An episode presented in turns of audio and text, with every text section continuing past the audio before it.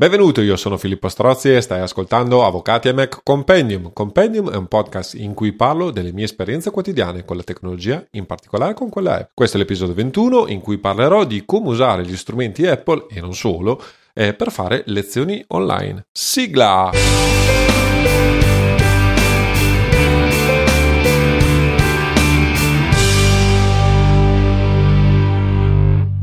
Al solito, prima di iniziare, alcune piccole comunicazioni di servizio. Allora, sono ovviamente, eh, perché se state ascoltando questa puntata ve ne sarete accorti, sono sicuramente indietro con la produzione della seconda serie del podcast. Ho registrato la prima parte, il primo episodio, ho preparato il secondo, ma non ho avuto tempo e modo di registrare. Nella sostanza, a febbraio c'è stato di tutto di più, ho fatto otto ore di lezioni consecutive e da cui sono uscito praticamente afono, perché non ero abituato a parlare così tanto. È eh, scattato eh, il coronavirus, eh, sto registrando mh, ancora nel pieno, è la seconda settimana di chiusura delle scuole nella sostanza. Questo ovviamente mi ha creato notevoli difficoltà, perché ho dovuto anche accudire mio figlio che è a casa da scuola, e eh, siccome teoricamente avrei dovuto registrare, eh, avrei dovuto fare una lezione eh, in diretta a Milano eh, presso l'università legata al P C T, e ovviamente l'università è chiusa e comunque non si sta ragionando a breve di fare eh, ovviamente didattica eh, di persona, eh, si è deciso di farla online. L'esigenza quindi di fare didattica eh, diciamo online mi ha eh, fatto ragionare su quella che è la mia esperienza personale con i webinar. Come tante cose che faccio, ho studiato ma non mi sento eh, o professo eh, sicuramente come un esperto. Semplicemente mi è parso utile condividere la mia esperienza. Eh, sono stato sia utente di svariati corsi online e quindi eh, ho apprezzato alcune cose e ovviamente ho criticato e ritenuto non valide altre. Per passione e per necessità, diciamo, mi sono fatto questa cultura, chiamiamola così, su come fare i webinar, proprio perché amo giocare con la tecnologia, e eh, ho eh, nella sostanza fatto eh, lezioni frontali eh, dal duemiladodici agli avvocati, prevalentemente eh, per la formazione eh, col P C T, e progressivamente, quando poi ho creato Avvocati e Mac e così via, mi sono reso conto che certe tematiche erano troppo di nicchia per la mia città, dove potevo andare a fare conferenze, perché con un bimbo piccolo difficilmente mi potevo spostare in giro per l'Italia, e comunque l'utenza, diciamo, Apple non era particolarmente grossa. Quindi ho iniziato a sperimentare con i webinar intorno al duemilasedici. Ho fatto il primo webinar su Automator, che trovate sempre ovviamente nelle pagine dei webinar eh, di Avvocati Mac punto it. Come appunto stavo eh, organizzandomi eh, per la creazione di questo webinar, appunto probabilmente la settimana prossima da quando registro, ho lasciato una domanda nel mio canale, eh, nel canale non mio, nel canale eh, Telegram, tra virgolette, segreti di Avvocati e Mac, dove siamo già in una ventina di persone che appunto appassionati di Mac, ma non solo. Ogni tanto discutiamo e eh, ogni tanto lo uso come cassa di risonanza, appunto per valutare se una cosa ha senso da farsi oppure no. E la domanda eh, appunto è stata quella di se ne poteva interessare appunto una puntata del podcast dedicata a come utilizzare e, e quali sono gli strumenti da utilizzare per fare dei webinar o delle lezioni sostanzialmente online, quali possono essere gli strumenti utili e quali sono state, qual è la mia esperienza, perché ovviamente io vi parlerò esclusivamente della mia esperienza. Ci sono ovviamente soggetti che lo fanno professionalmente, di fare formazione online, e ovviamente io non sono tra questi, quindi è solo una passione e un divertimento. Per cui, detto questo, passiamo all'argomento della puntata. Innanzitutto, fare un webinar non è una cosa semplice. Se pensate eh, di voler intraprendere eh, l'attività di fare un webinar eh, per motivi contingenti, tipo Eh, fare didattica a degli studenti eh, da remoto, perché attualmente la situazione in Italia è che in molte università italiane, in molte eh, anche scuole italiane, non è possibile andare a scuola. Tut- ah, mentre sto registrando, le scuole in, in Emilia-Romagna sono chiuse fino eh, al sette di marzo e non si sa cosa succederà successivamente. Io spero una riapertura. Comunque, se volete fare questo, attenzione, è una cosa complicata. Cos'è il webinar? Cos'è la formazione online? Giusto una, una breve premessa se siete eh, totalmente digiuni, ma se, se siete capitati su questo podcast dubito che siate totalmente digiuni. Nella sostanza è la realizzazione di una lezione abitualmente frontale, quindi con il relatore che parla, come in questo caso per esempio, a una platea di soggetti che però non sono davanti al relatore, eh, eh, si svolge tutto in diretta ovviamente, diretta streaming, eh, ma sono nelle loro case o eh, in una aula decentrata. Se volete fare formazione attraverso webinar, io userò spesso eh, indifferentemente webinar o lezioni online, che per me valgono più o meno nella stessa maniera, hanno più o meno lo stesso significato, la prima cosa che dovete ragionare è che dovete competere con gli youtuber, soprattutto se avete un pubblico giovane eh, che vi ascolta. Nel mio caso specifico erano universitari, quindi comunque do, do per scontato che il loro metodo di paragone per una lezione eh, online siano gli youtuber e gli standard di YouTube. Io sono eh, sostanzialmente un consumatore, devo dire la verità. Ho, nel tempo ho iniziato a apprezzare molto YouTube, soprattutto per la parte formativa e, e dei contenuti. Molte, molte delle cose che vi racconto tendenzialmente le ho uh, anche imparate attraverso video su YouTube, dove spesso e volentieri appunto c'è la possibilità di eh, non solo far, far vedere lo schermo, quindi far vedere la struttura, eh, come si gestiscono determinati programmi, ma anche è possibile far vedere come collegare, come strutturare determinate cose. Adesso non apro la parentesi. È ovvio quindi che bisogna cercare di creare dei video accattivanti, e questo eh, fa sì che se ci confrontiamo spesso e volentieri con un, uno youtuber affermato, dove nella sostanza io parlo di youtuber affermato, è un, un soggetto che eh, produce video per YouTube e ci eh, vive con, que- eh, con i proventi, sia delle, delle provvigioni che dà YouTube nella sostanza, sia anche attraverso la pubblicità, che ormai è diventata imperversa, le sponsorizzazioni, chiamiamole così, dei video su YouTube. Per cui il, il problema grosso è che ovviamente eh, se io lavoro ovviamente con YouTube professionalmente, eh, spendere anche mille-duemila euro in attrezzature tecnologiche, in eh, predisposizione di uno studio di registrazione nella sostanza, è una, una cosa che ha un suo senso logico, diciamo, anzi è un piccolo investimento per quello che si porta a casa, perché alcuni YouTuber portano a casa eh, anche due-tre mila euro eh, al mese, e chi eh, anche di più.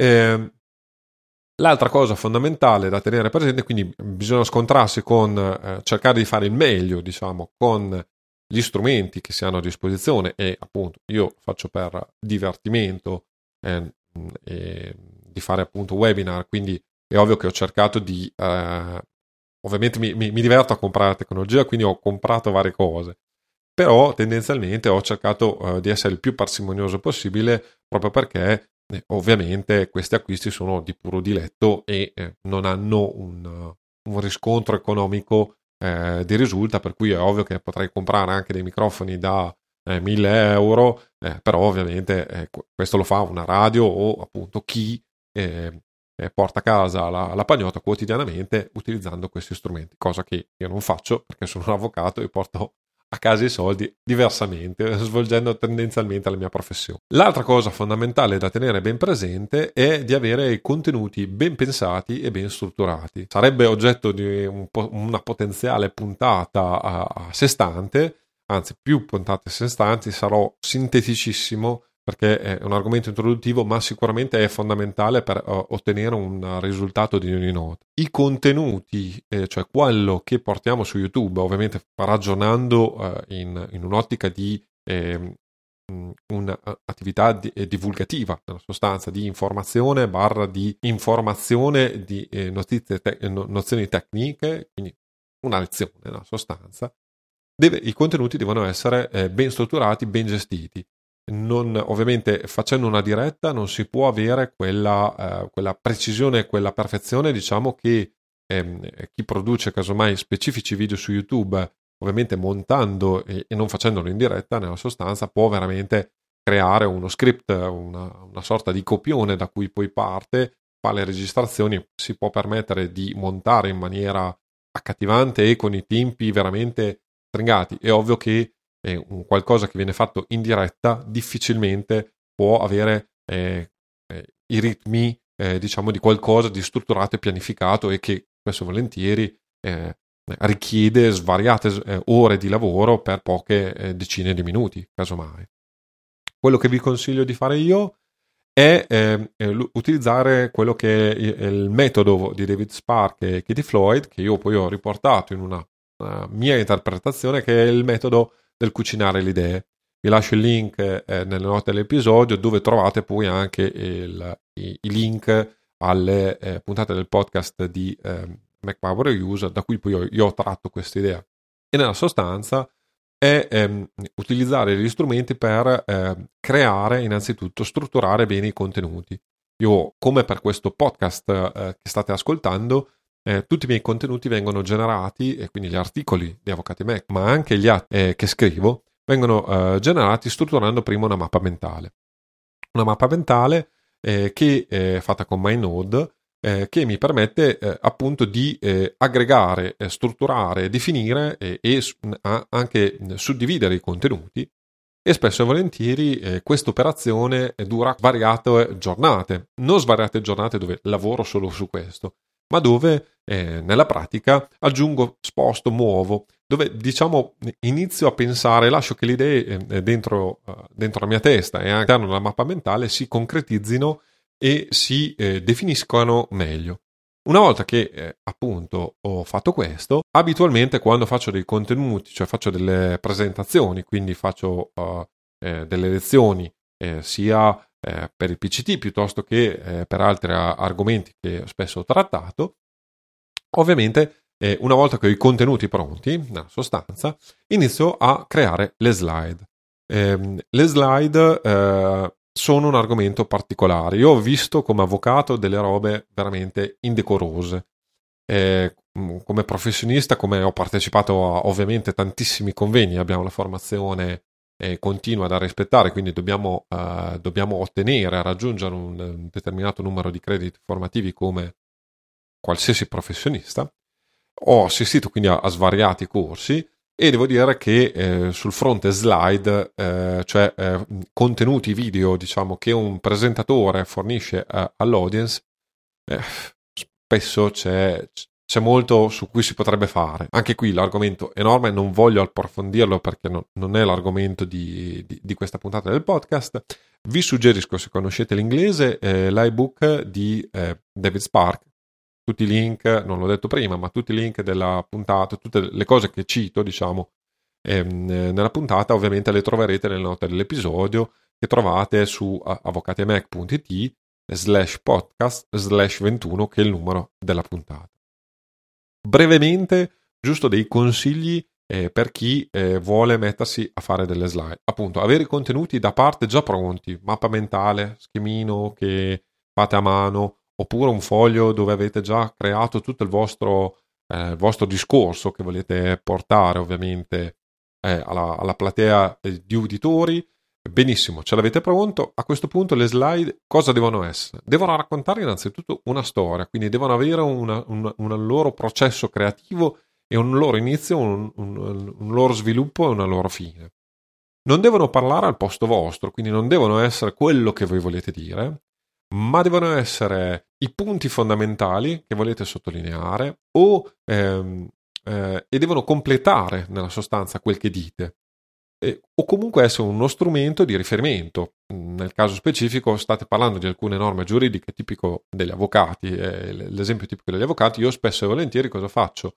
Ovviamente riporto nella slide le, eh, eh, la norma, casomai suddividendola se è troppo corposa e non si legge comodamente, e sottolineo, eh, eh, o meglio utilizzo poi la tipografia per evidenziare alcune parti che mi interessano, eh, proprio per eh, dare da una parte il contesto eh, testuale eh, a chi sta ascoltando la mia lezione e ovviamente non ha davanti eh, un, il documento della legge che casomai sto commentando o su cui sto discutendo, ma dall'altra gli faccio già vedere le cose che sono fondamentali e quindi coadiuvo il mio eh, lavoro. Devono anche essere visuali, deve essere qualcosa di visuale. Io cerco sempre di eh, mettere all'interno delle mie slide immagini che eh, permettono anche di eh, ricordarsi i contenuti e di eh, collegare i contenuti anche alla cosiddetta memoria visiva, che fa molto bene, e soprattutto grazie a Keynote, che è un ottimo strumento, ne parlerò velocemente. Io ovviamente non uso PowerPoint, che è, è Microsoft e che tendenzialmente viene utilizzato in ambito Windows. eh, Keynote permette di creare anche animazioni relativamente complesse che vi permettono appunto di eh, avere addirittura delle, chiamiamole così, animazioni solitamente sono abbastanza grezze, diciamo, ma sono animazioni eh, utili proprio per esprimere concetti e, e, e fare capire le cose agli eh, utenti finali. Se eh, vi ponete il dubbio su come è possibile fare queste, eh, queste animazioni, eh, andate a vedere il mio video sulla eh, configurazione della firma digitale. È un video, vabbè, eh, all'epoca ci ho messo veramente tanto tempo a, a farlo, è stato ovviamente strutturato veramente come un vero video, quindi ho creato uno script, poi dopo ho, ho iniziato a registrare le parti di voce e poi su queste ho fatto le, le varie parti visuali, ma tutte le animazioni sono fatte in Keynote. Quindi tutto quello che vedete muoversi all'interno del, del video le ho fatte io eh, utilizzando gli strumenti di Keynote. Anche qui ovviamente non posso andare nel dettaglio, ma Keynote da conoscere è uno strumento eccezionale e tante cose le trovate sul libro eh, di David Spark, appunto eh, dedicato appunto alla, a, all'attività di eh, fare presentazioni in pubblico. Bene, quindi veniamo al nucleo uh, fondamentale eh, di questa puntata, uno dei nuclei, perché poi eh, la puntata probabilmente si dilungherà un attimino, perché sono abbastanza logoroico, ma anche perché gli argomenti sono tanti, ovvero gli strumenti necessari per fare un webinar. Andrò più o meno eh, in ordine di importanza. La prima cosa, ovviamente, è un collegamento a internet buono. Quello che consiglio io è una fibra su rame, non una D S L. Perché? Perché tendenzialmente per fare una diretta streaming buona e non eh, caricare un video preregistrato, diciamo, ovviamente è necessaria una banda passante eh, per mandare i contenuti e a chi li andrà poi a vedere. Vedremo poi dopo co- con quali piattaforme e con quali possibilità si può fare. Però tendenzialmente un collegamento ad internet buono, e quando intendo collegamento ad internet buono intendo un upload, cioè caricare su internet, non il download. Ci vogliono due tre megabit al secondo per fare un buon, un buon risultato di streaming online. Anche perché questo ovviamente vi permette di condividere i contenuti ad alta risoluzione e quindi eh, aumentare la possibilità, soprattutto se fate, io talmente faccio vedere anche cosa al computer. Per rendere chiare queste cose ovviamente ho bisogno di un, monit- eh, un video che si veda bene. Dopo il collegamento a internet viene il microfono e voi potreste anche rimanere un po' eh, stupefatti, perché mi direte: ma perché è un microfono?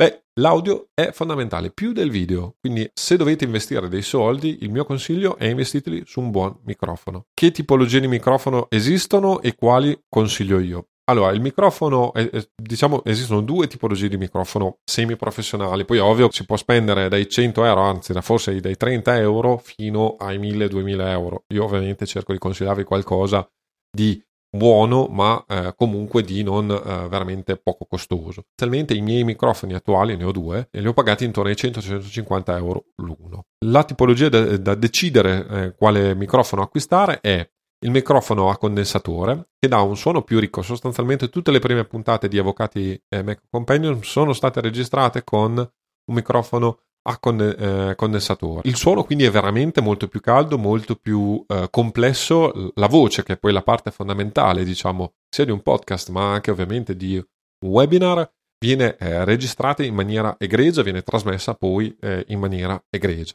Quali sono i punti negativi di, del microfono a condensatore? E tendenzialmente quello che forse costa un po' di meno. Prende molto eh, più facilmente i rumori di sottofondo. Per cui eh, è necessario avere un ambiente senza rumori di sottofondo, e questo può essere un problema. Può essere un problema soprattutto se registrati in posti dove eh, non è così facile eh, avere poca confusione sotto. Anche solo il rumore di un climatizzatore, per esempio, nei microfoni a eh, condensatore si eh, sente relativamente eh, bene, soprattutto eh, nei momenti di pausa. Eh, ci sono tutta una serie di accorgimenti che anch'io ho utilizzato eh, per ovviare a questi problemi, ma eh, qui andiamo già su un, un piano un po' più complesso che non ha senso neanche eh, di cui non ha senso neanche parlare direttamente in podcast. L'altra tipologia di microfoni che tendenzialmente è consigliabile avere e utilizzare sono quelli, i microfoni dinamici. Di fatto filtrano i rumori di sottofondo. State ascoltando uh, questo podcast registrato su un microfono dinamico, quindi se, se, mi, se mi allontano, adesso mi sono allontanato dal microfono, dovreste aver sentito la mia voce eh, scendere notevolmente, e mi sono allontanato di una spanna, una spanna e mezza dal microfono. Adesso ci sto parlando molto vicino, proprio perché il microfono dinamico invece prende il, il, il suono direttamente dalla vicinanza, e ovviamente ha un qualcosa in meno come range dinamico di funzionamento. Io posseggo un Blue Yeti, che è uno di quelli, diciamo, consigliati a, da chi ha, a chi ha le prime armi, che costa intorno ai cento centoventi euro, e poi sto registrando attualmente con l'Audio Technica A T R cinquecentodiciannove, che è un microfono gelato, per intenderci, di quelli che si usano per i concerti, giusto per dare un'idea, e che appunto è molto più selettivo nel, eh, nel catturare il rumore altrove. Nelle ultime puntate del podcast, se le avete ascoltate, ho registrato con questo sistema, proprio perché da una parte è anche molto più portatile rispetto a un Blue Yeti, che è effettivamente ingombrante come struttura, eh, dall'altra eh, proprio perché non ho registrato in posti dove ho registrato altrove dall'ufficio, e dove comunque non avevo tutta questa eh, possibilità di eh, ottimizzare, tra virgolette, il, il suono della stanza, e quindi il risultato finale della registrazione. L'altra grossa distinzione è tra microfono X L R e U S B. Quello X L R è sostanzialmente un microfono professionale. Se avete eh, suonato in una band, piuttosto che eh, svolto qual- qualche attività, è il microfono col filo, che va attaccato però a eh, un, un preamplificatore, e comunque a un ulteriore strumento che serve poi per gestire, diciamo, il flusso audio del microfono, che poi andrà a collegarsi al computer. Quindi, oltre al microfono X L R, dovete comprare una ulteriore periferica che si interfacci al vostro computer. Col microfono U S B, ovviamente questo è più professionale, avete degli strumenti migliori, eh, eh, nel mio caso specifico spesso e volentieri i, mi- i microfoni di- dinamici sono eh, X L R. E il microfono U S B invece è plug and play, ovvero lo inserite nel computer e tendenzialmente dovrebbe venire rilevato, non serve altro, quindi è molto più semplice da gestire, e poi ovviamente potete catturare l'audio di questo microfono attraverso ovviamente le varie periferiche e i vari programmi che gestiscono il microfono. Per chi ha le prime armi e deve fare l'acquisto di un microfono, il mio consiglio attualmente è quello di Audio Technica A T R duemilacento X. Vi lascio sempre nelle note dell'episodio il link eh, su, uh, ad Amazon. Attualmente su Amazon non, non è eh, disponibile. Eh, il vantaggio di questo microfono, trovate anche un link alla, alla, alla, alla recensione eh, fatta da Jason Snell eh, su Six Color, eh, è un podcaster americano, eh, Jason, che seguo tra l'altro. Eh, Il vantaggio di questo microfono è eh, che è nella sostanza un microfono dinamico, quindi si, eh, si, è molto duttile, diciamo, nell'utilizzo, e eh, ha, ha sia un ingresso U S B che un ingresso X L R.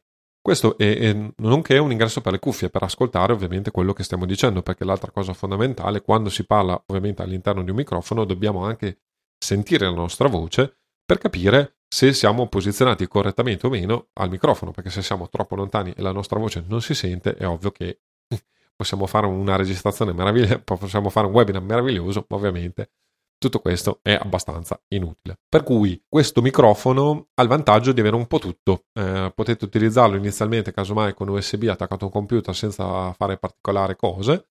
Potete poi, se, se volete sviluppare, se volete gestirlo in maniera differente, utilizzarlo come microfono X L R. E in più ha le cuffie che, sia, eh, che abitualmente in un microfono X L R non ci sono. Quindi è una cosa abbastanza particolare, abbastanza interessante. Ovviamente il microfono non ve lo potete tenere in mano per un motivo semplicissimo. Vi spostate con la mano e quindi avreste il microfono lontano, o si potrebbe allontanare spesso e volentieri. Già bisogna ottenere una certa tecnica, diciamo, eh, quando eh, si registra, proprio perché bisognerebbe stare sempre alla stessa distanza. Eh, non vi preoccupate di questo, sono finezze, però il mio consiglio è di prendere un'asta per microfono. Il consiglio migliore è quello di utilizzare un, micro, eh, un, un braccio, un braccio che ovviamente permette di avere il microfono eh, volante, diciamo, quindi non posizionato sul tavolo dove abitualmente si, una persona registra, dove ha eh, la sua strumentazione, perché dal tavolo potrebbero eh, derivare delle vibrazioni. Eh, è meglio appunto avere il microfono agganciato appunto a questi bracci meccanici. Eh, si trovano su internet anche a venti venticinque euro, e ci sono quelli ovviamente professionali che ne costano ben di più, eh, ma anche qui eh, il consiglio è di utilizzare eh, l'asta sostanzialmente microfonica. Se siete veramente eh, in vena di spese, esiste anche il cosiddetto ragno. Il ragno è un, uh, un ulteriore dispositivo che si eh, interpone tra microfono e braccio o asta su cui montate il microfono e eh, che in pratica ha dei, chiamiamo così, degli elastici che tengono in sospensione il microfono, per cui le vibrazioni attraverso questa, questa struttura, che appunto eh, sembra un ragno, tra virgolette, quindi è per quello che viene chiamato ragno, fa fluttuare nell'aria il, il microfono e quindi eh, attutisce ulteriormente le vibrazioni. Come potete ben capire, quindi vedete com'è importante gestire in maniera efficiente e corretta eh, il, eh, l'audio, proprio perché è, è anche una, una, abbastanza complicato da gestire. L'altra cosa che vi serve sicuramente sono le cuffie per ascoltarvi. Ho provato un po' di tutto come cuffie, è ovvio che ci sono le cuffie, diciamo, che coprono l'orecchio, che sono sicuramente migliori e che vi danno eh, un, un controllo e un, della voce maggiore, proprio perché la sentite meglio senza, senza a, avere rumori esterni che possono eh, danneggiare. Non è bellissimo fare webinar con le cuffie, io peraltro ho delle cuffie agghiaccianti, quindi cerco eh, di evitarlo, anche se ora che sto registrando il podcast ho le mie cuffie semiprofessionali sulle orecchie proprio per ascoltarmi correttamente e sentire come viene registrata la voce. Ho utilizzato quelle che sono le cuffie eh, da spia, tra virgolette, agente F B I, che però sono eh, difficili da sentire perché nella sostanza utilizzano un passaggio, praticamente c'è un, un, un piccolo bottone, diciamo, che inserite nell'orecchio, un tubo di gomma che fa partire, fa passare eh, l'aria attraverso il quale poi il ripetitore di segnale eh, tra- trasmette il suono. Sono abbastanza invisibili e f- si fa fatica a vederli, soprattutto se vengono montati correttamente, ma eh, il risultato finale non è dei migliori eh, a livello di eh, ascoltare il proprio suono. Quindi eh, il mio consiglio, eh, il consiglio personale, se volete utilizzare le cuffie e volete fare la diretta ovviamente con le cuffie, cosa che vi consiglio, vanno benissimo le cuffiette dell'iPhone, per intenderci.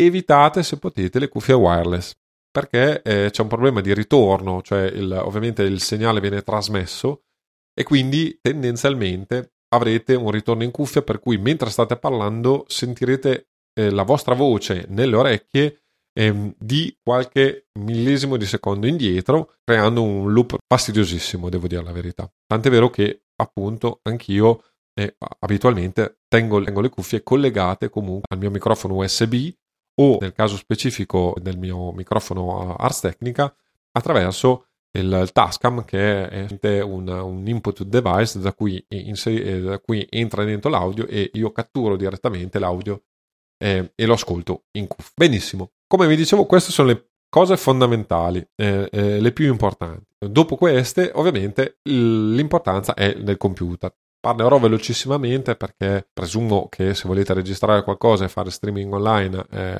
avrete un computer. Eh, diciamo che il computer serve sia per il collegamento a internet, quindi per mandare i dati, poi reg- eh, acquisire i dati e spedirli ovviamente online.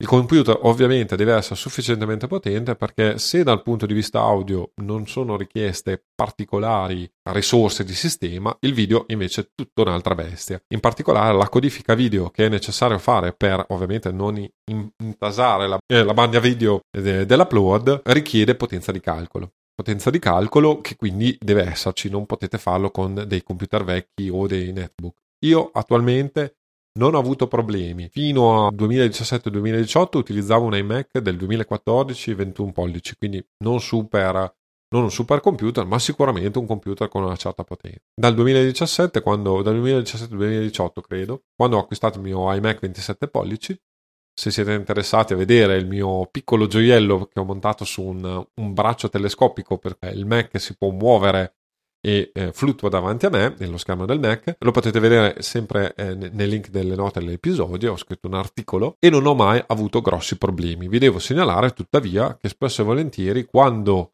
il, sto facendo le dirette streaming, il eh, Mac, le ventole del Mac si sentono e si sentono in maniera significativa. Anche questo è un motivo per cui è, è opportuno avere un microfono dinamico e non a condensatore, perché si potrebbe captare anche questo rumore di sottofondo, perché le ventole del Mac si sentono notevolmente e, e effettivamente solo con una, una pulizia audio e con tutta una serie di filtraggi che, che faccio riesco ad evitare che il rumore sia uh, si sente in diretta, in sostanza. Fatto questo, L'altra cosa che ci serve, eh, che è una parte fondamentale um, eh, ovviamente, è il software per lo streaming o la cosiddetta cabina di regia. Che cos'è? Diciamo, queste tipologie di software permettono di gestire i flussi video eh, delle telecamere, audio, cattura dello schermo, cattura delle finestre e così via, e di comporre tutto in un, in un video finale, diciamo, con audio e eh, immagine finale. Quindi eh, spesso e volentieri io cosa faccio, e dopo ve lo descriverò anche meglio,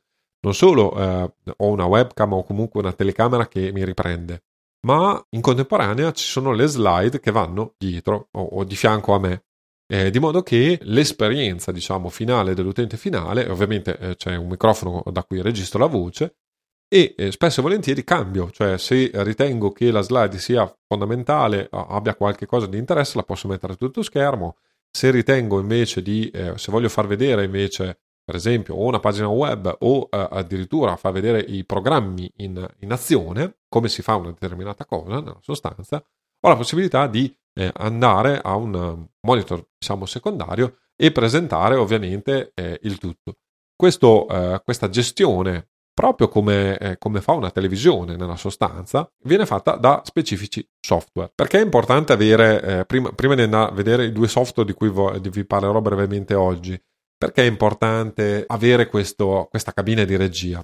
Beh, ve l'ho già in parte spiegato, cioè per creare differenti viste intercambiabili tra loro, perché ovviamente eh, ci sono ne- necessità differenti e quindi soluzioni differenti. Inoltre, ogni tanto variare, diciamo, rispetto alla solita uh, visuale permette eh, di dare un, movime- un movimento di regia e una regia al webinar che eh, invece, se abbiamo solo una webcam e eh, il nostro microfono, difficilmente riusciamo a dare, o eh, casomai c'è solo lo schermo che va, quindi le slide che vanno, la nostra voce dietro eh, che parla. Io sono abbastanza refrattario ad andare in video, non ha, però oggettivamente mi sono reso conto che i primi webinar li ho fatti eh, appunto senza, senza farmi mai vedere, eh, però mi sono reso conto che soprattutto nella parte teorica, dove, dove le slide è più piacevole, diciamo, vedere un soggetto che parla, anche perché casomai su una slide eh, io posso stare due, tre, dieci minuti e quindi effettivamente dopo un po' ci si allontana dallo schermo. Nel momento che ci, in cui l'utente si allontana dallo schermo,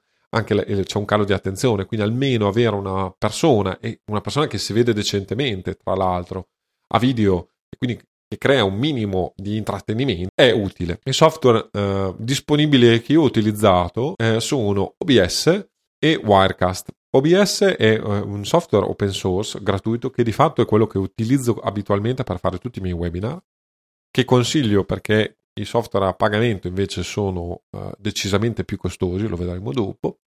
Di fatto è sviluppato per le dirette streaming dei gamer.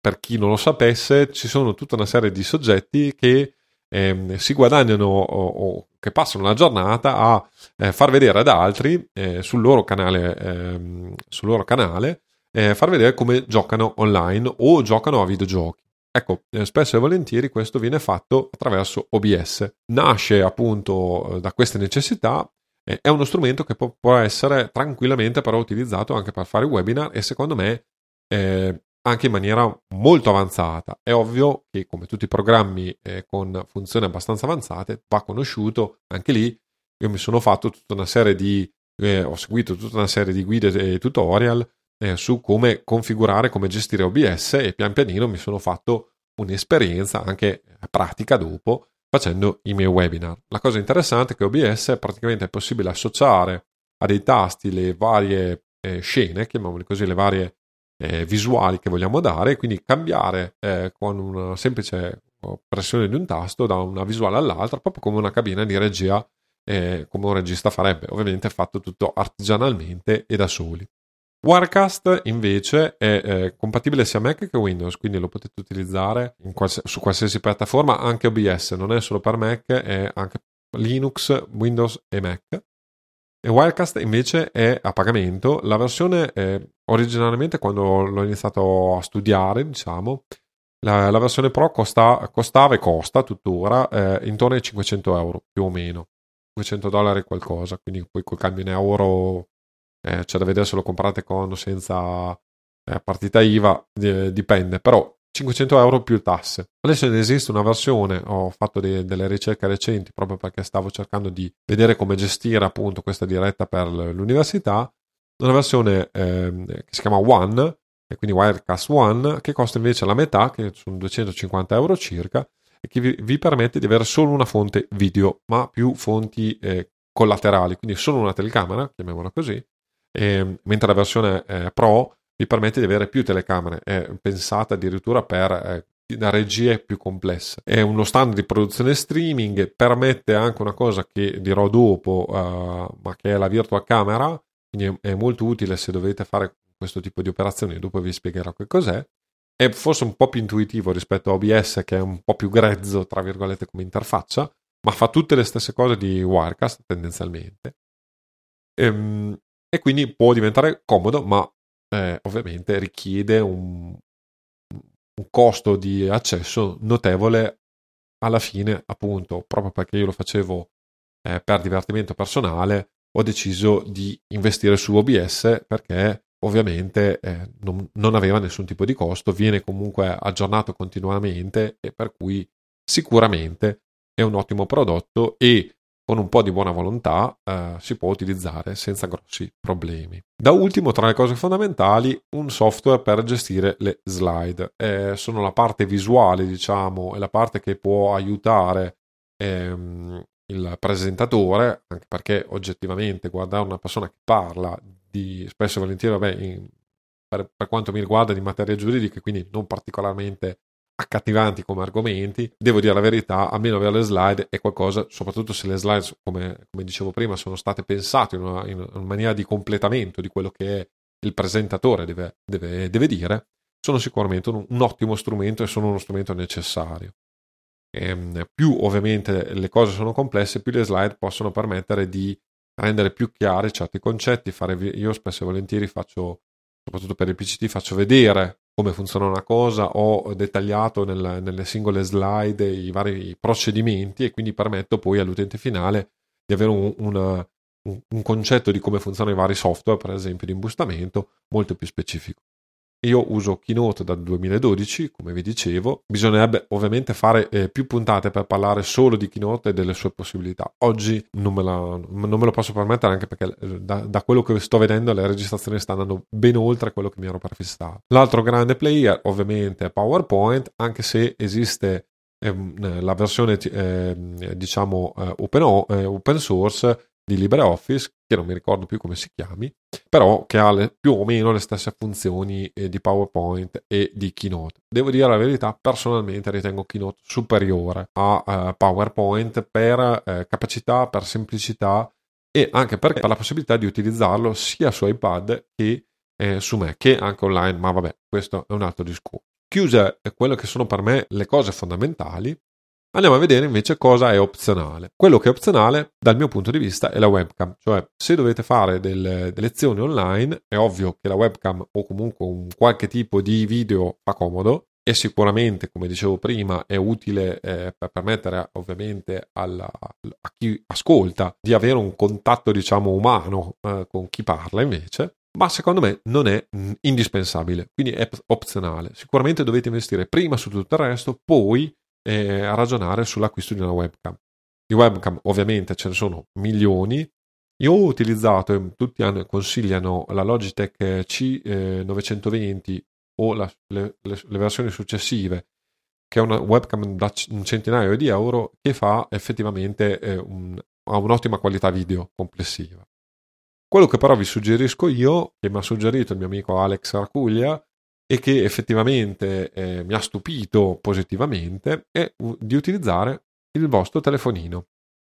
Se non volete investire dei soldi in una webcam, spesso e volentieri se avete un telefonino di fascia medio-alta, opportunamente configurato con le, le applicazioni corrette, vi permette di avere una ripresa video migliore di una qualsiasi webcam, anche costosa. Personalmente, recentemente ho utilizzato e, e con decisa soddisfazione il mio iPhone undici Pro. Ma voi mi direte, beh, bravo Filippo, è un, un telefono che costa più di mille euro, sono d'accordo, però tra le, le cose positive di questo acquisto c'è anche la possibilità di utilizzare la fotocamera, anzi la telecamera eh, de- alle telecamere dell'iPhone, che hanno per esempio una gamma cromatica molto migliore di una normale webcam, quindi riuscite a ottenere delle riprese video veramente veramente avanzate. Per cui molto interessante questa soluzione. Come vi dicevo, io non amo metterci la faccia, ma secondo me eh, lo step in più, diciamo quel qualcosa in più eh, da dare è sicuramente eh, quello della, del far vedere eh, all'utente eh, finale il, il presentatore. Questo perché è ovvio che l'utente interessato vi ascolterà comunque, anche se ha solo le slide e eh, diciamo ha l'interesse a vedere il vostro webinar. Eh, spesso e volentieri però non ci troviamo con soggetti interessati, sempre interessati, ma ci troviamo anche con soggetti che poi tutto questo grande interesse, soprattutto in ambito scolastico, casomai non ce l'hanno. E quindi avere anche un contatto visivo con una persona sicuramente è importante. Dopo di questo, quindi andiamo anche qui in scala d'ordine, eh, cioè l'opzionale che eh, potete inserire e che eh, è utile. Dopo quindi la, eh, la webcam o comunque una fotocamera, eh, apro e chiudo una piccola parentesi, eh, oltre alla webcam i, abitualmente gli YouTuber utilizzano tutta una serie di altre cose che non sono webcam.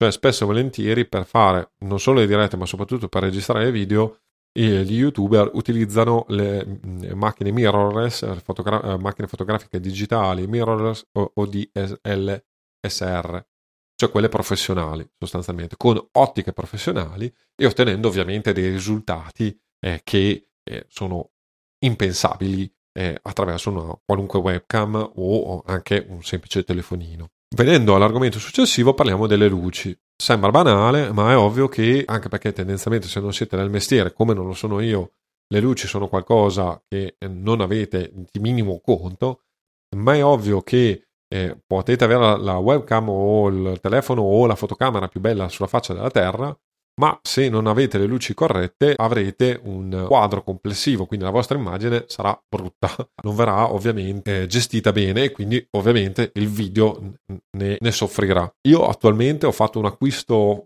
tra virgolette folle, ho speso cinquantacinque euro e ho comprato quelli che si chiamano softbox.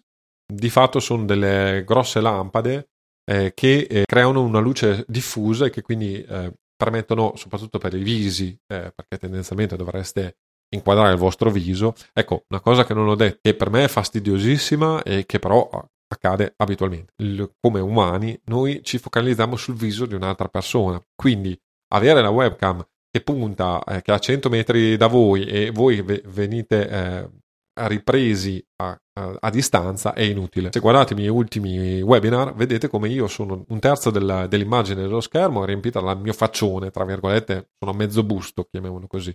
E anche il telegiornale, per esempio, a mezzo busto, proprio perché il, il cronista ovviamente vi parla e vi parla eh, vis-à-vis, tra virgolette. Quindi usate quelli che sono gli strumenti tipici eh, eh, della comunicazione eh, visuale e imparate ovviamente da tivù, eh, YouTube e così via. Un discorso diverso, per esempio, lo fanno i gamer, dove si posizionano in maniera differente eh, nell'angolino e così via, ma perché lì invece è il gioco, la, l'oggetto fondamentale della del video, e quindi è fondamentale avere il videogioco che stanno giocando eh, davanti, e casomai vedere invece il giocatore diventa un qualcosa di meno importante. Chiudo, chiudo la parentesi. Secondariamente, se soprattutto come me eh, fate eh, attività di spiegazione di eh, attività informatiche, uno schermo aggiuntivo è opzionale ovviamente, ma sicuramente utile. Questo perché che i vari eh, software che gestiscono ovviamente tutta, eh, tutto il reparto audio-video e che vi fanno da camera di regia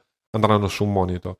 Sul monitor secondario abitualmente io faccio le, le demo eh, dei vari programmi, quindi faccio vedere il monitor secondario, quale casomai non ho milioni di icone, non ho uh, un desktop o una scrivania complessa e eh, eh, confusionaria, ma faccio vedere solo e esclusivamente l'applicazione che voglio uh, fare partire e eh, ho la possibilità ovviamente di configurare quel monitor con le impostazioni giuste da mille ottanta p per vedersi al meglio su YouTube. Adesso lo vedremo dopo come, come faccio i video, ma comunque che vi, mi permette ovviamente di eh, visualizzare al meglio lo schermo, lo schermo del computer, e quindi chi poi guarda me lavorare sul, sul mio computer ha meno difficoltà. Un monitor secondario può essere anche utile eh, per avere per esempio la scaletta del, dell'intervento che si vuole fare. L'altra cosa che dico solo perché esiste, ma io non lo utilizzo, è, è, è bellissima ma uh, diventa una gestione decisamente complicata, è il cosiddetto teleprompter. ovvero il, cosi- il gobbo da noi. È in pratica un vetro che si mette di fronte alla telecamera mh, e eh, sul quale viene specchiato uno schermo secondario che proietta quello che si vuole dire, il, il discorso che si è già predisposto. Il presentatore quindi guarda in telecamera, anche questo è fondamentale perché ovviamente eh, guardare in telecamera vuol dire anche guardare lo spettatore negli occhi, nella sostanza, e anche qui io per esempio faccio notevole fatica perché non è così semplice se non, non si è abituati a fare queste cose.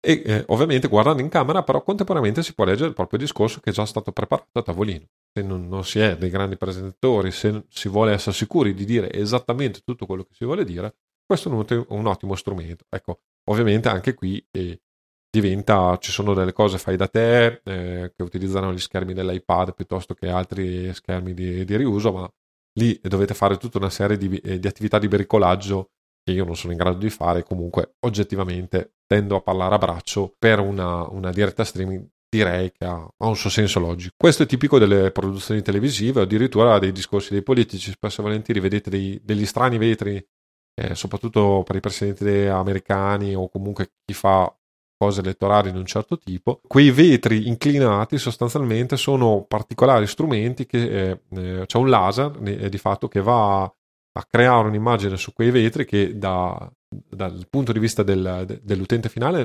eh, risulta un vetro così lasciato lì e dove non si vede niente, ma dall'ottica ovviamente di chi parla fa vedere il discorso e quindi può candidato o chi eh, deve fare la presentazione può ovviamente avere un ulteriore supporto per il proprio propria presentazione. L'ultima cosa eh, come strumenti diciamo per fare un webinar è il cosiddetto green screen, di fatto un telo abitualmente di colore verde che si mette alle spalle del presentatore e attraverso quello che si chiama Chroma Key, cioè un programma che abitualmente trovate sia in O B S che in Wirecast, programma che eh, di sottrazione del colore nella sostanza. Quindi cosa succede? Viene tolto dal video il colore verde, per esempio, eh, se avete uno, un, un green screen, eh, e green screen in inglese vuol dire schermo verde, ma esistono i blue screen e, e altre tipologie. Eh. Per esempio credo che Mary Poppins abbia utilizzato yellow screen, cioè uno, uno schermo giallo. Comunque, a prescindere da queste cose, lo schermo, eh, il colore verde attraverso il Chroma Key viene reso trasparente. Quindi eh, cosa succede se io mi eh, registro la mia immagine con un, uno scher- un green, in green screen e con il Chroma Key, no, la mia immagine viene scontornata eh, dallo sfondo e io posso sovrapporre, ovviamente con sempre questi programmi di, di, di cabine di regia, la mia immagine scontornata a questo punto su per esempio, una, eh, su, per esempio le slide, su tutto quello che voglio fare. Posso fare eh, composizione video eh, oppure addirittura posso creare un, un fondale falso, cioè io ho una foto del mio ufficio tutto bello organizzato, voglio fare una videoconferenza, voglio far vedere quanto sono bello, bravo, beh, faccio vedere che io parlo da un grattacielo di Milano con la visuale incredibile o da addirittura un grattacielo di New York, ma vera, eh, eh, nella verità sono nel mio studiolo a Reggio Emilia che sto registrando, sto facendo una conference call eh, casomai in un bugigattolo buio e, e, e sottoterra. E questo è possibile. Ovviamente anche qui è un'attività che fatta bene è complessa, richiede notevole preparazione, quindi non ve la sto neanche a, a descrivere nel complesso. Sappiate che è possibile farlo e in alcuni casi può essere anche utile. Sicuramente è complesso da gestire perché c'è da gestire appunto le luci. Spesso e volentieri si deve creare una, una stanza apposta, perché poi eh, questo schermo verde deve essere rotolato e srotolato, quindi tendenzialmente diventa più comodo, se ovviamente lo si fa professionalmente, avere una stanza con uno schermo verde apposta e quindi non dover fare tutte queste operazioni, è quindi costoso. Sono necessarie delle luci ben studiate, anche perché spesso e volentieri se non si eh, usano, eh, se non si sa gestire bene le luci, c'è un riflesso verde eh, sul presentatore, ovviamente. Questo riflesso verde ha due problemi: uno, si vede, l'altro crea un effetto poco piacevole intorno ovviamente al, al presentatore, quindi il, lo, lo stacco diciamo tra lo schermo verde e il presentatore non è così ben fatto. Non ho parlato appositamente tra gli strumenti di eh, quelli che invece servono per fare effettivamente le dirette streaming, e questo perché eh, li voglio affrontare separatamente. Ovviamente sono necessari anche questi, non me li sono scordati prima, eh, ma non sono strumenti in senso tecnico, sono i, i mezzi attraverso i quali si fa un, un webinar e quindi una diretta streaming e così via. Ce ne sono di, due tipologie, eh, sono diametralmente opposti e hanno on, ognuno i pro e i contro, quindi cercherò di, eh, di, di spiegarveli velocemente. Diciamo che le piattaforme di streaming eh, sono YouTube e, e Twitch. Twitch nasce, penso che sia stata acquistata da YouTube, adesso no, no, non ci metto la mano sul fuoco, ma sia stata, acquista, eh, sia stata acquistata da eh, YouTube e eh, di fatto Twitch nasce come uno streaming per i gamer, appunto per quello che vi raccontavo prima. YouTube eh, è un, vabbè, una piattaforma eh, ormai completa, dove oltre a video eh, appunto fatti eh, diciamo, con la vecchia maniera, quindi eh, video creati più o meno eh, professionalmente, dà la possibilità anche di fare dirette streaming. La cosa interessante di tutte queste due piattaforme è il fatto innanzitutto che sono gratuite, quindi se dovete fare in extemporanea un piccolo seminario, per esempio proprio per, per, per i problemi legati al coronavirus, ecco, sicuramente ve lo consiglio. L'investimento è minimo, ovviamente dovete registrarvi sulla piattaforma, dovete fare tutte le varie cose, dovete creare in pratica un canale YouTube. Vabbè, Twitch io non l'ho mai usato, so che esiste, ma devo dire la verità, non sono un amante di quelli che giocano a videogiochi, di vedere quelli che giocano a videogiochi, diciamo.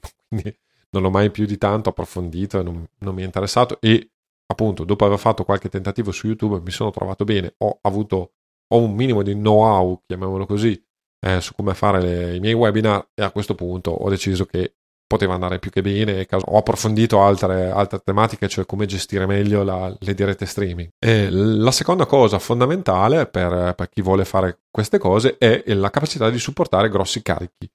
Vabbè, eh, per quanto riguarda Avvocati e Mac, non ho mai avuto migliaia di soggetti che guardavano le mie dirette streaming. I webinar sono stati fatti a cadenze più o meno indeterminate e con argomenti di vario genere, quindi eh, spesso e volentieri non ho un pubblico enorme.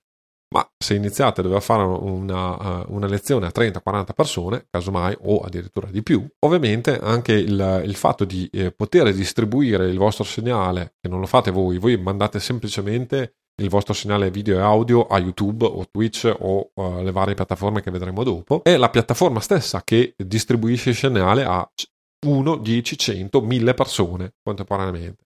È ovvio che quindi piattaforme come YouTube hanno le spalle grosse e quindi vi permettono di fare cose che, che voi personalmente non riuscireste mai a fare. La cosa eh, ulteriormente interessante e che io eh, utilizzo abitualmente sono la possibilità eh, anche su YouTube di creare degli streaming privati o non indicizzati. Privati vuol dire che in pratica è solo, eh, solo chi è invitato, quindi se, solo se io vi mando la mail con l'invito potete accedere a questa eh, diretta, e eh, i non indicizzati sono eh, quelli invece dove eh, c'è un link nella sostanza per accedere, quindi io vi mando il link e io abitualmente scelgo questa seconda opzione. La prima opzione l'ho provata una volta ma era veramente una cosa troppo complicata da gestire, quindi lo sconsiglio.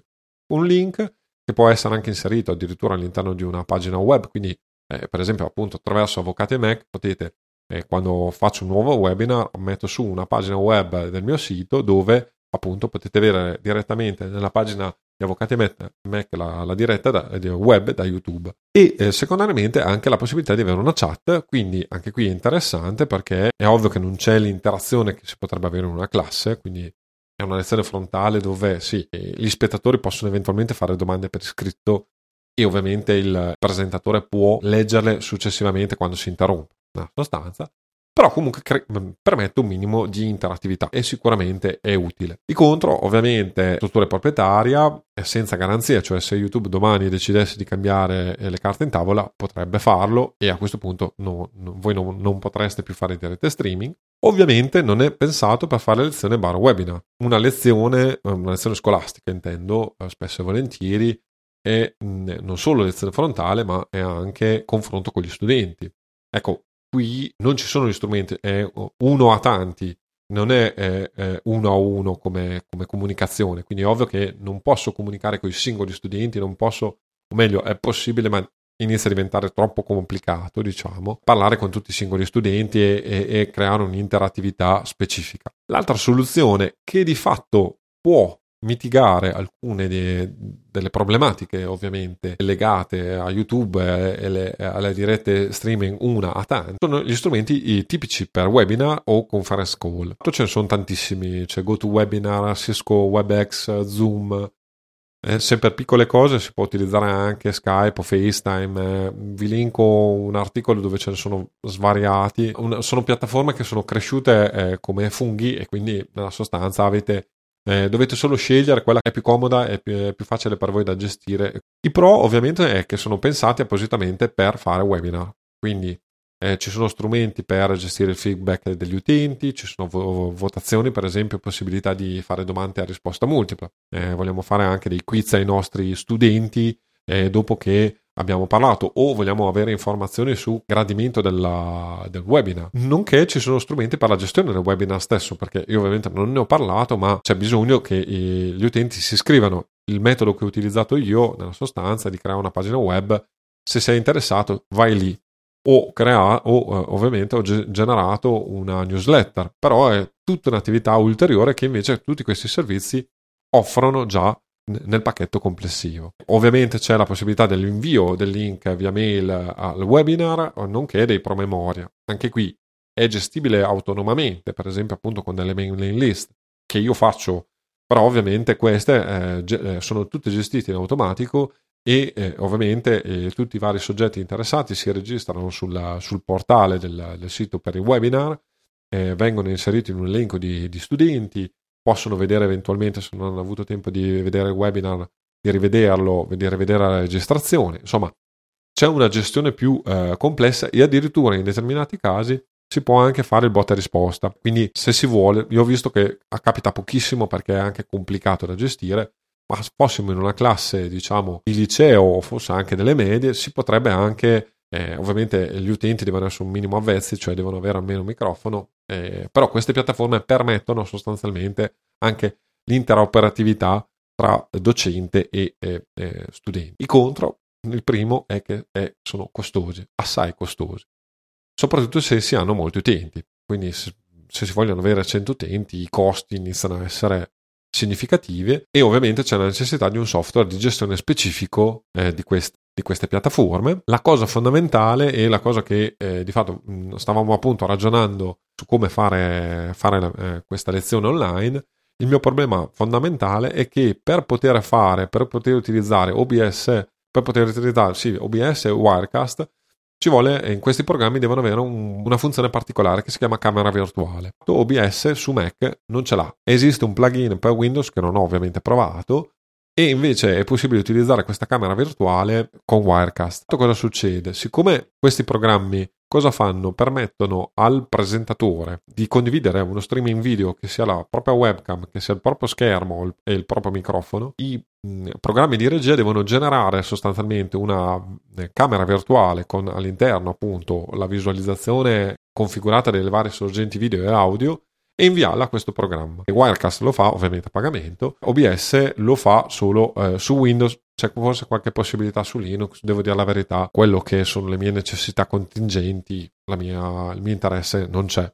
Però capisco anche che eh, una scuola, per esempio, allora lì può ragionare di investire eh, ovviamente mh, su questi prodotti e eh, ragionare su come gestire al meglio queste eh, strutture. Diciamo che per la soluzione emergenziale sicuramente YouTube la ritengo una soluzione molto più semplice, ehm, più conosciuta, non richiede l'installazione di nessun tipo di software e quindi molto comoda. Questi strumenti per i webinar specifici sono utili solo se si tengono webinar regolarmente e se da questi webinar eh, si fa eh, ovviamente c'è un guadagno diretto o qualcuno che, eh, che paga questi software. Benissimo, ultimo pezzo e poi eh, concludiamo, che è la mia configurazione. Da ultimo vi voglio raccontare un po' come la gestisco io, perché proprio la mia esperienza, e vi ho dato un'infarinatura generale ma voglio farvi anche capire come, anche perché avete la possibilità di vedere i miei, i miei ultimi webinar e quindi potete capire anche come il risultato finale è stato ottenuto. Non è sicuramente un risultato professionale, ma ritengo che sia un, un risultato quantomeno decente. In estrema sintesi ho un, un iMac ventisette pollici su cui è sopra installato O B S e attualmente, ho fatto il cambio recentemente, un microfono X L R, l'audio tecnica di cui vi parlavo prima. Precedentemente usavo la Logitech C novecento venti come webcam e, e sconsiglio eh, di fatto l'utilizzo della webcam del portatile e del Mac perché non sono regolabili in visuale, quindi non, non è possibile utilizzare in maniera eh, comoda e eh, far centrare bene il, il presentatore attraverso queste, queste webcam. Sono telecamere pensate per il dialogo uno a uno tendenzialmente, eh, dove il, eh, il dialogo avviene direttamente, cioè è una videochiamata, nulla di più. Io attualmente uso l'iPhone Pro montato su un cavalletto eh, con un apposito aggancio per il cavalletto per la macchina fotografica. Sono appassionato anche di quello, quindi avevo già il mio cavalletto a parte. Ho dovuto comprare dieci-quindici euro un adattatore per montare l'iPhone, sostanzialmente un gancio che tiene fermo l'iPhone ovviamente e montato sul cavalletto. Lo collego via U S B con un'app specifica che lo rende di fatto una telecamera di O B S, ma ovviamente il link nelle note dell'episodio per l'applicazione di iOS che utilizzo. Credo che esista anche per Android, quindi è una cosa che è possibile fare. L'applicazione credo che costi undici euro, nulla di, di clamoroso. Teoricamente questa applicazione permette anche lo streaming video, cioè nel senso è possibile non attaccare fisicamente l'iPhone al, all'iMac via cavo, ma farlo via uh, Wi-Fi. Il problema è che ci vuole una Wi-Fi notevole, perché ovviamente uno streaming video, soprattutto in alta definizione, e l'iPhone undici Pro permette di farlo, richiede ovviamente una banda uh, dati notevole. Quindi io lo attacco fisicamente eh, col cavo U S B dell'iPhone, Lightning U S B, al mio iMac. La particolarità eh, del mio utilizzo è che in un momento di spese folli sostanzialmente ho comprato delle lenti per l'iPhone, lenti fotografiche, perché nelle puntate scorse eh, quella sulla, sul, sulla mia recensione sull'iPhone parlavo appunto de, de, dell'acquisto di queste lenti. Cosa ho fatto sostanzialmente? Ho montato sulla lente, chiamiamola così, uno per, cioè quella normale delle, dell'iPhone undici Pro, ho montato la lente Moment cinquantotto millimetri, che di fatto è un tele, e questo mi permette di eh, avere una sorta di effetto Eh, sfocato del quello che viene chiamato il background, il fondale eh, dove io riprendo. Sono molto vicino, cioè lo faccio nel mio ufficio ovviamente e le distanze sono poche, quindi eh, oggettivamente eh, la lente dell'iPhone normale non permette di creare questo effetto sfocato, che aiuta ovviamente a eh, mettere in, in maggior luce chi, chi parla. E eh, appunto eh, gli YouTuber professionisti hanno proprio una serie di lenti apposite che permettono di creare questi effetti sfocati molto evidenti, quindi rispetto al sottofo- allo, allo sfondo, ma questo sfondo non si vede, ma è molto distante da loro, quindi eh, creano un effetto di, eh, di sfocatura focale che però eh, diventa complicato. E eh, tra l'altro, per gestire le mirrorless o le eh, macchine fotografiche digitali D S L R c'è necessità anche eh, di una scheda di cattura video, che è un costo urgenti ulteriore rispetto alla macchina fotografica, ma soprattutto anche di firmware particolari, perché eh, viene fatta in presa diretta. Quindi eh, se non viene fatto così, infatti io avevo fatto qualche esperimento, poi l- lasciato perdere, perché la mia mirrorless per esempio ehm, rimangono comunque i, i segni, esposizione, quelle cose lì, eh, per cui eh, di fatto la cattura video diventa assai complicata e eh, appunto bisognerebbe comprare un...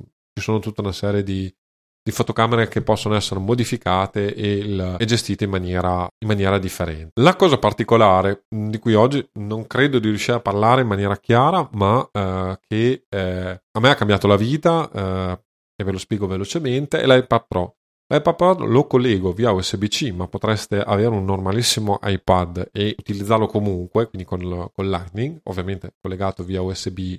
Ah, credo, dove faccio girare le slide. Le slide vengono catturate da una finestra di QuickTime sul monitor eh, del Mac, e a questo punto vengono passate ovviamente come cattura della finestra di QuickTime in O B S. Quindi è in questa maniera che io metto in sovraimpressione di fianco al mio faccione le slide. La cosa che è interessante è con veramente un, un, un po' di accrocchi sono riuscito a ottenere quello che per me era una cosa fondamentale, cioè non solo avere le slide sull'iPad e proiettare, diciamo, sul Mac e, e all'interno dello streaming dall'iPad le slide, ma di usare l'iPad mh, come monitor secondario con eh, sostanzialmente le funzioni di eh, gestione della presentazione da parte del vista del presentatore, perché una cosa che non vi ho raccontato di Keynote, ma lo fa anche PowerPoint, se avete un monitor secondario dove vengono proiettate le slide, è possibile avere sul vostro monitor, diciamo, quello rivolto verso il presentatore, non le slide stesse, che spesso e volentieri sono abbastanza inutili,